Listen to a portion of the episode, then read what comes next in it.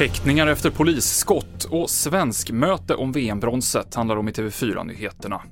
I lördags öppnades det eld mot polisen i samband med en fordonskontroll i centrala Östersund. Nu rapporterar SVT att två män häktas misstänkta för mordförsök och grovt vapenbrott. De nekar till brott. Ingen polis skadades vid skottlossningen. Vidare till Australien och fotbolls-VM. England kommer spela VM-final på söndag. Det står klart efter att man besegrade värdnationen Australien i semin idag.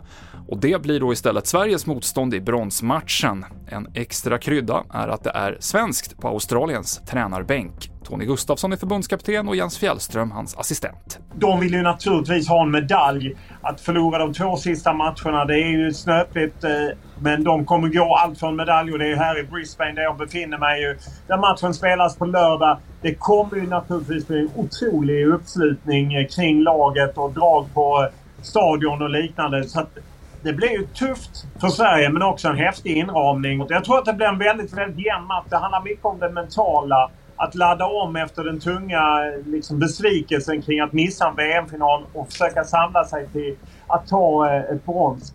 Det sa Fotbollskanalens Olof Lund. Och vi håller distans till våra grannar trots att vi egentligen inte verkar vilja det. Sex av tio har bara kontakt med sina grannar när de råkar stöta på varandra. Samtidigt tycker svenskarna att grannrelationer skapar en trygghetskänsla, visar Svensk Fastighetsförmedlingsrapport. 24 procent av svenska befolkningen säger att eh, man inte har tid eh, och att man saknar kontaktytor. Eh, så det är ju lite tudelat det här att många vill ha en bättre grannrelation. Det påverkar vårt välmående. Vi skulle må mycket bättre och känna oss mer trygga och minska ensamhet om vi blev lite bättre på att säga hej och småprata.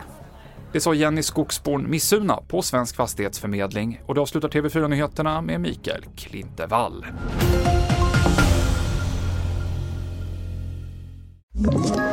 Ett poddtips från Podplay. I podden Något Kaiko garanterar östgötarna Brutti och jag, Davva, dig en stor dos skratt.